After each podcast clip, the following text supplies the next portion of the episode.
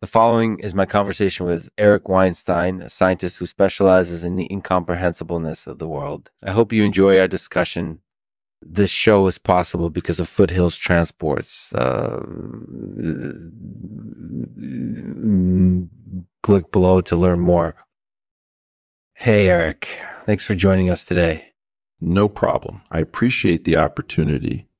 So, tell us a little bit about your work. What sort of research are you involved in?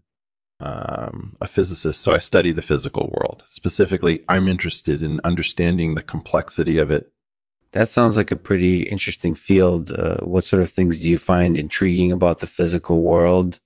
Well, one example is the debauching phenomenon. Debauching phenomenon. What is that? Basically, it's when a liquid flows out of a container or pipe at a faster rate than it can enter. That definitely sounds strange. How does it happen? Well, it depends on the size and shape of the container or pipe. If it's small and round, the flow will be direct. The liquid will just flow right in. But if the container or pipe is bigger or shaped differently, the flow will be indirect. In other words, the liquid will first flow around the object and then flow into it. Interesting. So, what purpose does debauching have? Well, it can have practical consequences. For example, if you're using a water pump to draw water from a well, you need to make sure that the pump can handle the flow rate. If the debauching rate is too high, the pump won't be able to keep up and the water will start flowing out of the well uncontrollably. That makes sense. So, what do you think is the significance of debouching phenomena?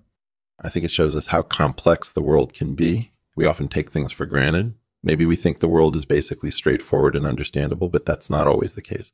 There are lots of strange phenomena out there that we wouldn't understand unless we took a closer look. That's definitely true. So, what do you think makes the world so complex?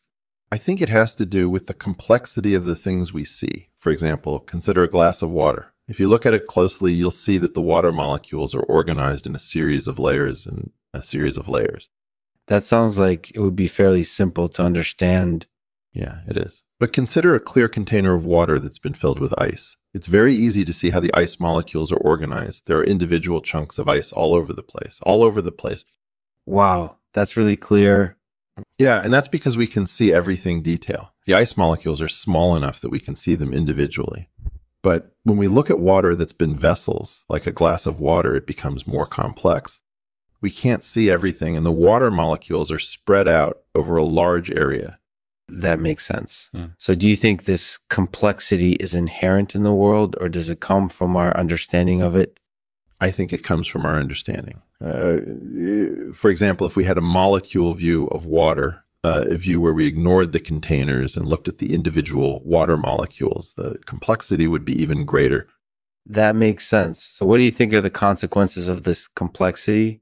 I think they have two main consequences. First, it creates challenges for us in terms of understanding and manipulating the world. Second, it creates opportunities for new discoveries and innovations. That's definitely true. So, what do you think are some of the most interesting challenges or opportunities posed by the complexity of the world? Well, one example is the incomprehensibleness of the world. We often find ourselves struggling to understand things or to come up with new solutions to problems. That sounds like a pretty big challenge. What do you think is necessary for us to be able to overcome this difficulty? I think it's important to have a good understanding of the world, both its underlying principles and its details. And secondly, it's important to be open to new ideas and solutions.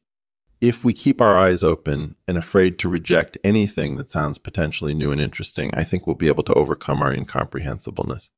That sounds like a pretty sensible approach. Mm-hmm. So, what do you think are some of the best ways to develop a good understanding of the world? Well, one way is to learn about the foundations of the physical world. For example, chemistry and physics are two fields that rely heavily on principles of mathematics and physics and physics. That sounds like it would be helpful. What do you think are some of the best ways to develop an open mind? I think it's important to be curious and open to new ideas. Maybe start by looking at things from different perspectives. Maybe try something that you wouldn't usually do. And finally, keep an open mind throughout your learning process. Don't get too attached to any particular perspective or understanding of the world. That sounds like a pretty sensible approach. So, what do you think are some of the benefits of having a good understanding of the world? I think there are a few benefits. For example, having a good understanding can help us solve problems and achieve our goals. And it can also lead to creativity and innovation.